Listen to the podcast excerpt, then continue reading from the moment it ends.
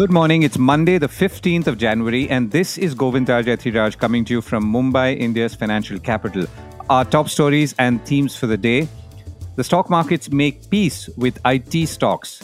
Elsewhere, Microsoft overtakes Apple. Are the government's efforts to rein in inflation working? Mapping India's oil prospects onshore and offshore. How Bangladesh footwear exports are growing rapidly as it exploits synergy with garment making. NRIs are buying more than 20% of new real estate projects, driving up prices on the premium end. And Canada may cap international student arrivals.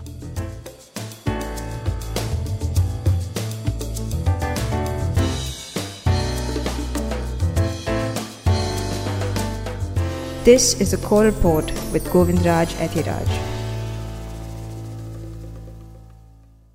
The street makes peace with IT companies. Dalal Street wanted more from IT companies, but then was happy that they delivered better results than what you might call a worst case situation. And that was enough to spark a frenzied buying a day after Infosys and TCS unveiled their Q3 results. And the market as a whole was up on Friday, with the BSE Sensex hitting a fresh lifetime high of 72,721 and finally ending up 847 points at 72,568. The Nifty 50 also hit a new high of 21,928 before closing up 247 points at 21,895. The rupee shot up 11 paise against the US dollar on Friday thanks to foreign portfolio investor inflows into both debt and equity markets. And we usually see a correlation between the rupee strengthening and increased FPI or foreign portfolio investor inflows. This was the eighth consecutive trading session. The rupee strengthened on Friday, touching an intraday high of 82 rupees 86 paise per dollar before settling at 82 rupees 92 paise compared to 83 rupees 3 paise on Thursday. Now, those variations might sound small, but a jump in the other direction, which is the rupee getting stronger, is a little or a relatively unusual in recent times. Though, going by past experience, the rupee could get a little bit stronger, assuming flows are strong, but will most likely return to around 83 rupees levels or a little below. And this is, of course, going by past.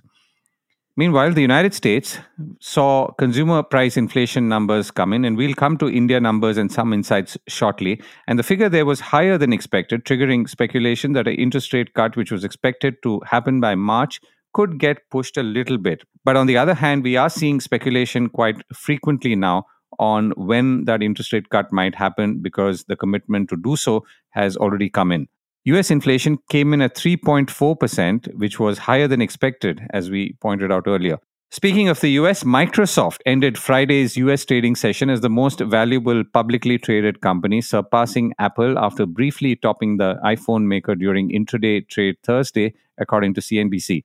Microsoft's market capitalization stood at $2.89 trillion, while Apple's stock dropped about 3% and lowering its valuation to $2.87 trillion. CNBC quoted Redburn Atlantic equities analyst James Cordwell saying that he was downgrading Apple to neutral from buy on Wednesday, citing little room for upside over the next few years in iPhone growth and an anticipated underwhelming March quarter. So the Microsoft stock is up about 65% in the last 12 months, while Apple has gone up about 40%. India's inflation rises fastest in four months. India's annual retail inflation rose at the fastest pace in four months in December, thanks primarily to a rise in food prices.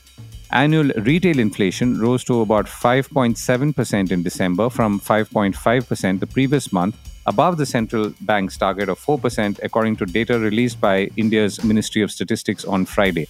A Reuters poll of 56 economists had forecast a rate of 5.8%, so the final number was below expectations of at least these economists. Now, food inflation, which accounts for nearly half the overall consumer price basket, was about 9.5% in December, up from 8.7% in November as prices of vegetables, pulses, and spices rose.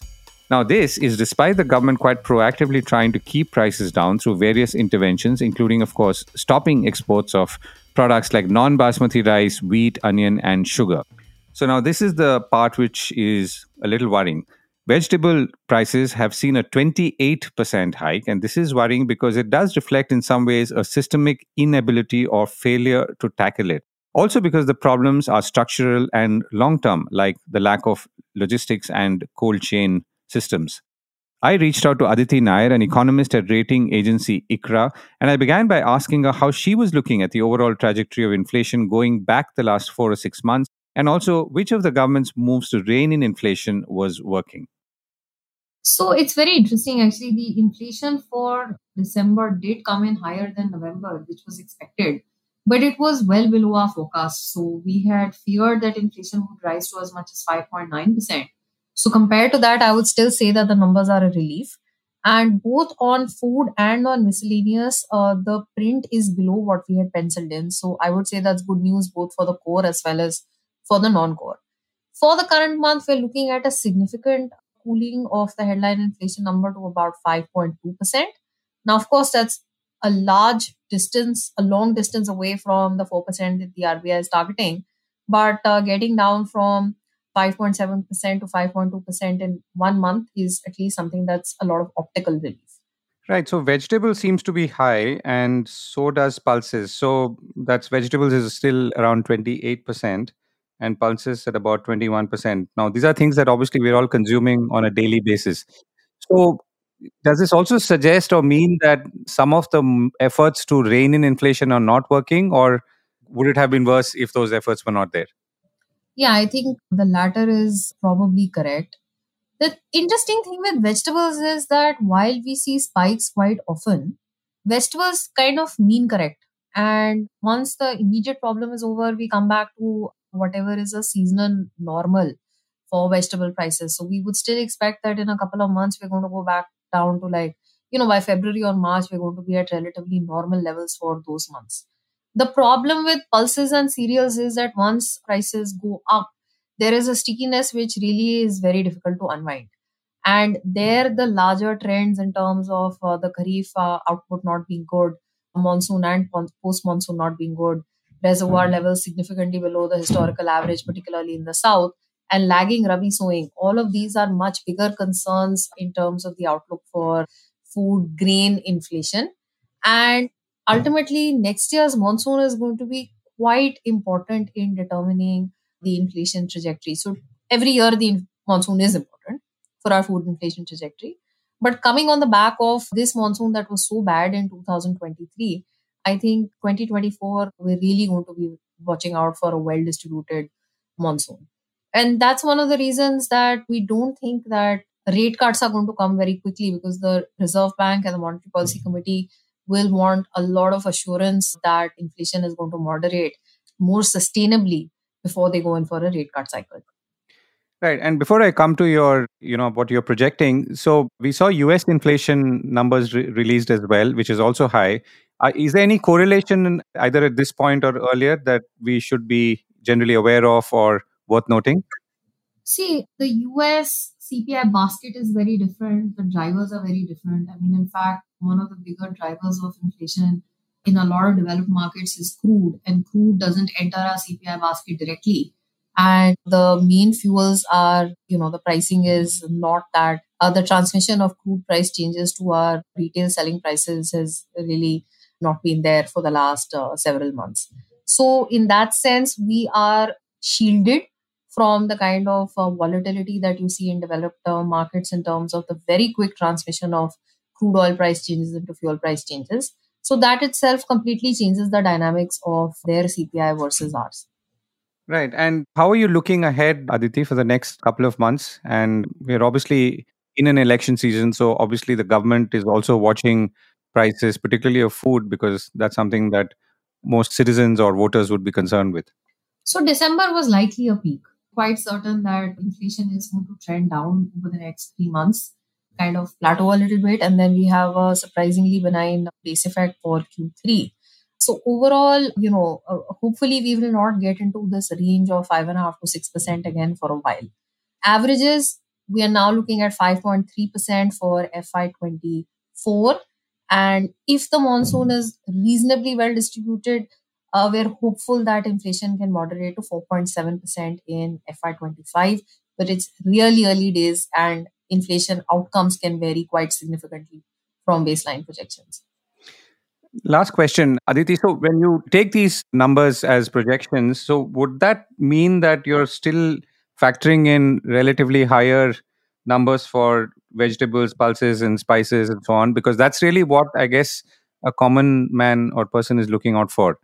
Spices, pulses, and cereals, yes. Uh, in the near term, we are looking at uh, prices being sticky and not coming, uh, correcting very quickly uh, vegetables will mean revert. So they will go back to their normal seasonal level within a few months. Right. And would something else go up then? I mean, because you're not.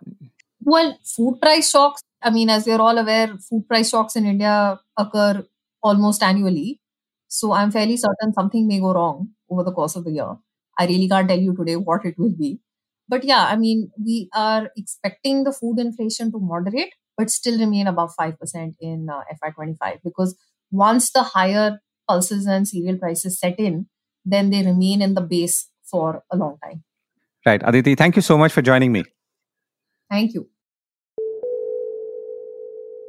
India is on the hunt for oil. And now the energy segment supported by India Energy Week. So, globally, nervousness is back in the oil markets with tensions in the Red Sea increasing over the weekend. Brent oil rose to cross $80 a barrel after the United States and its allies launched airstrikes against Houthi rebels in Yemen in retaliation for attacks on ships in the Red Sea before coming back to that's oil coming back to about $78 a barrel right now. If you look back, the original fear as far as oil prices go was not the Israel Hamas war, which started with a terror attack on October 7th, but whether this would draw in other countries in the region. At that time, and as a matter of fact, until quite recently, the feeling was that the war would not affect crude oil flows or production, and rightly so. Now, that has changed in a manner that was not quite anticipated because what we are seeing now is attacks on cargo ships, including those carrying crude in the Red Sea en route to and from the Suez Canal. Bloomberg said that Brent is now testing its 50 day moving average for the first time since October, and if prices breach that level, it could spur additional buying by algorithms and technical traders, which obviously means prices could rise. Now, all of this brings us to India's own efforts here. So, as a backdrop, India is the world's third largest oil importer and consumer.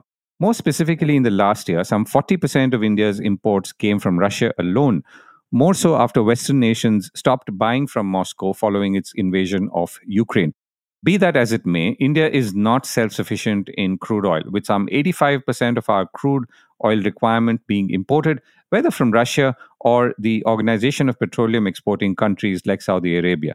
Now, various Indian state owned companies and private sector ones like Reliance have been exploring and drilling for oil across the country. But if you've not been following this space, you might be surprised to note the fairly aggressive efforts to find and drill for oil both onshore and offshore, and in many cases, extract more from wells that are decades old. Now, this is, of course, despite our crude oil production being relatively low. I had the opportunity to speak with Dr. Ranjit Rath, Chairman and Managing Director of Oil India Limited, India's oldest and more than a century old oil company, and the smallest amongst what are known as the oil public sector units of India, including Indian Oil, ONGC, BPCL, and HPCL. Oil India brings with it a unique location, originally in the northeast of India, where oil was found in Digboi, and of course, heritage. I asked Mr. Rath, geologist by training, where he was seeing prospects of oil across the country at this point. Right. And here's a question to perhaps the geologist in you. So, if you were to look at the map of India today, as you said, many of those wells are producing oil for more than a century and perhaps will continue to produce for a long time. There are many wells, particularly offshore and some onshore, I'm guessing, which are yet to produce, but which may have potential to do so what does it look to you today as you look uh, maybe a decade or two where India will continue to produce from and perhaps find new wells if that could be found? First of all, thank you very much for uh, posing this question and with the connotation the geologist in you. I'm very thrilled because the possibilities India offers today in terms of E&P is unbelievable huge potential is yet to be explored. That's what I strongly believe for two reasons. One is uh, a bit of technical connotations that today we have about 26 sedimentary basins, which is very nicely categorized into three categories category 1, 2, 1, 3. And it has got the commercial implication. That's why I am giving this narrative. There are seven basins which are category 1 basins. And there we have proven hydrocarbon reserves, which is being produced. And out of the seven, we are producing from Assam shelf. We have our interest in the Tripura basin. We have our interest in Assam Arakan fold belt. Plus, we have also our interest in the Jaisalmer basin.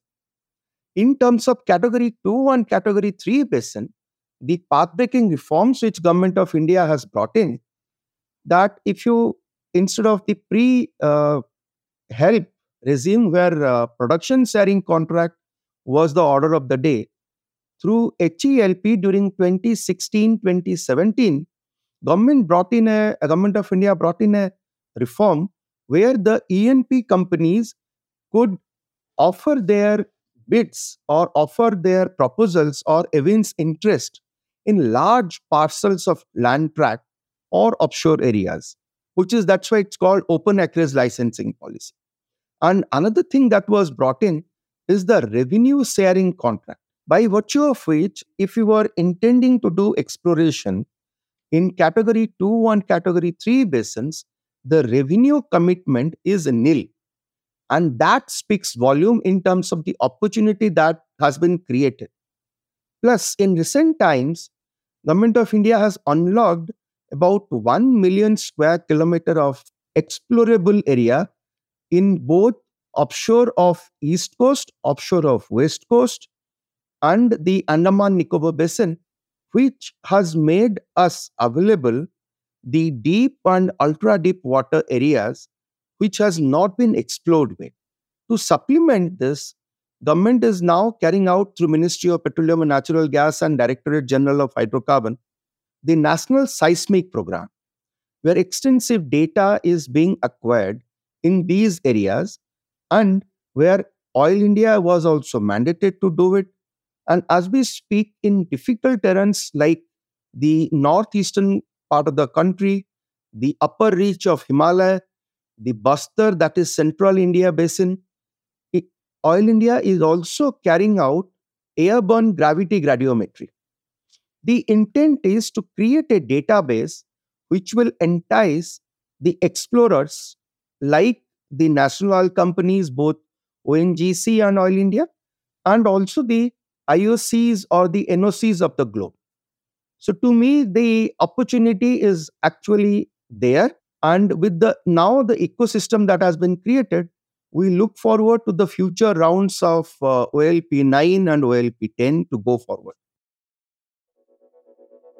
You can catch that full interview in the Core Report special series, The Energy Special, on the link below.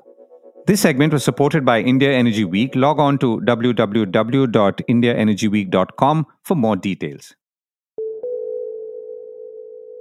Bangladesh rises in footwear exports too. Now, much has been written about Bangladesh overtaking India in garment exports. While the same thing may not happen right away in footwear as well, Bangladesh is growing fast, which is worth noting in itself. An insightful article in the Economic Times points out that Bangladesh's footwear exports have risen from $1 billion to $1.7 billion between 2020 and 2022, which is just two years, while India's exports grew more slowly from 2.8 billion to about 3 billion dollars. On the other hand, while the global footwear trade expanded by 5%, India's exports contracted in the last 3 years. So the reasons as reported by the Economic Times include India's bias towards leather and handcrafted footwear as opposed to non-leather or machine-made footwear. So far so good.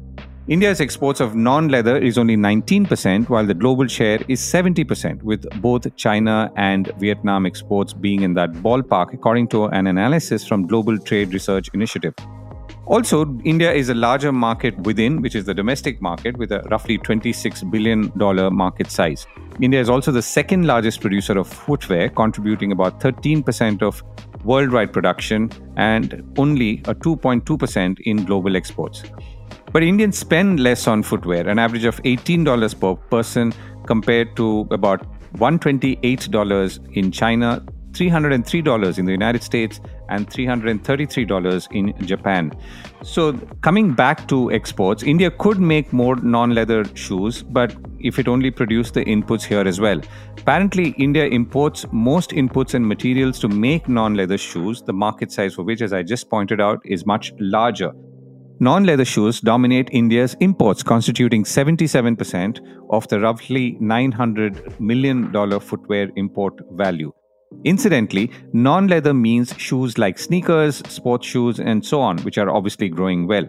So, the Bangladesh example is interesting because the economy is capitalizing on transferable skills between garment manufacturing and non leather shoes, and also in some ways appearing to gear itself for a situation where garment exports may either come down or, in general, be diversified. Bangladesh also enjoys beneficial tariffs, for example, lower import duties when it exports to the EU in areas like garments and shoes, but is evidently making good use of them before they expire.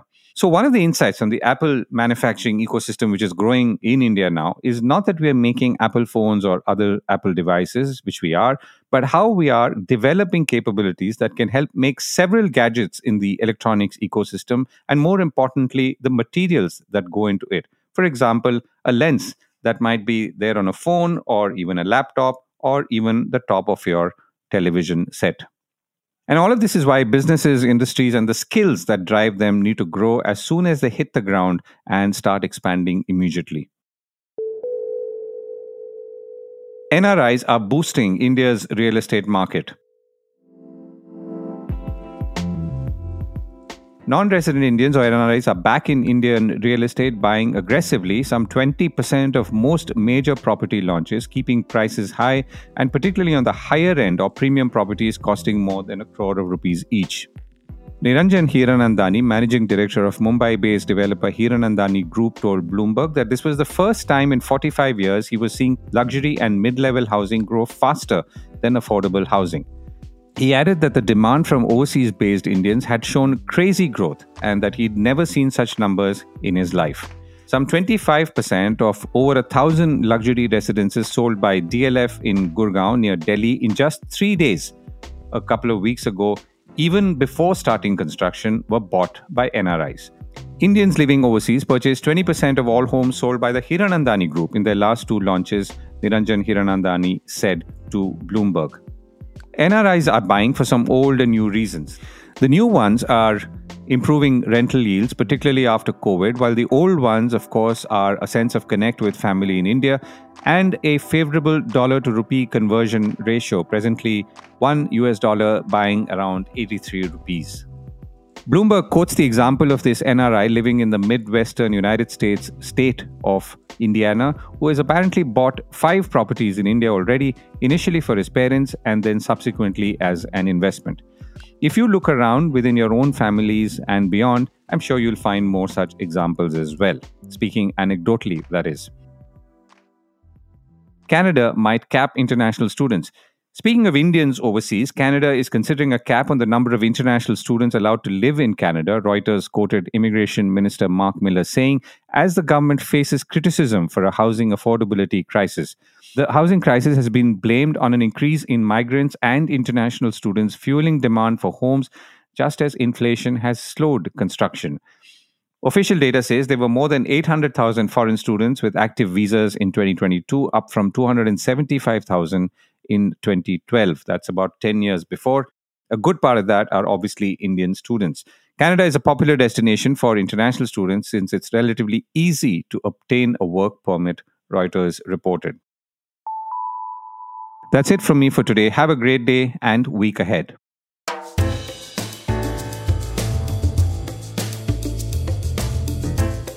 That was the core report with me, Govindraj Ethiraj. Do stay connected with more of our coverage at the core. You can check out our website or sign up to our newsletter for our exclusive stories, one in depth feature a day on www.thecore.in. Do also track us on LinkedIn, where we usually post synopses or extracts of our top stories and interviews. We would love your feedback on how we can make business more interesting and relevant, including, of course, India's vibrant manufacturing sector. So write to us at feedback at thecore.in and thank you once again for listening.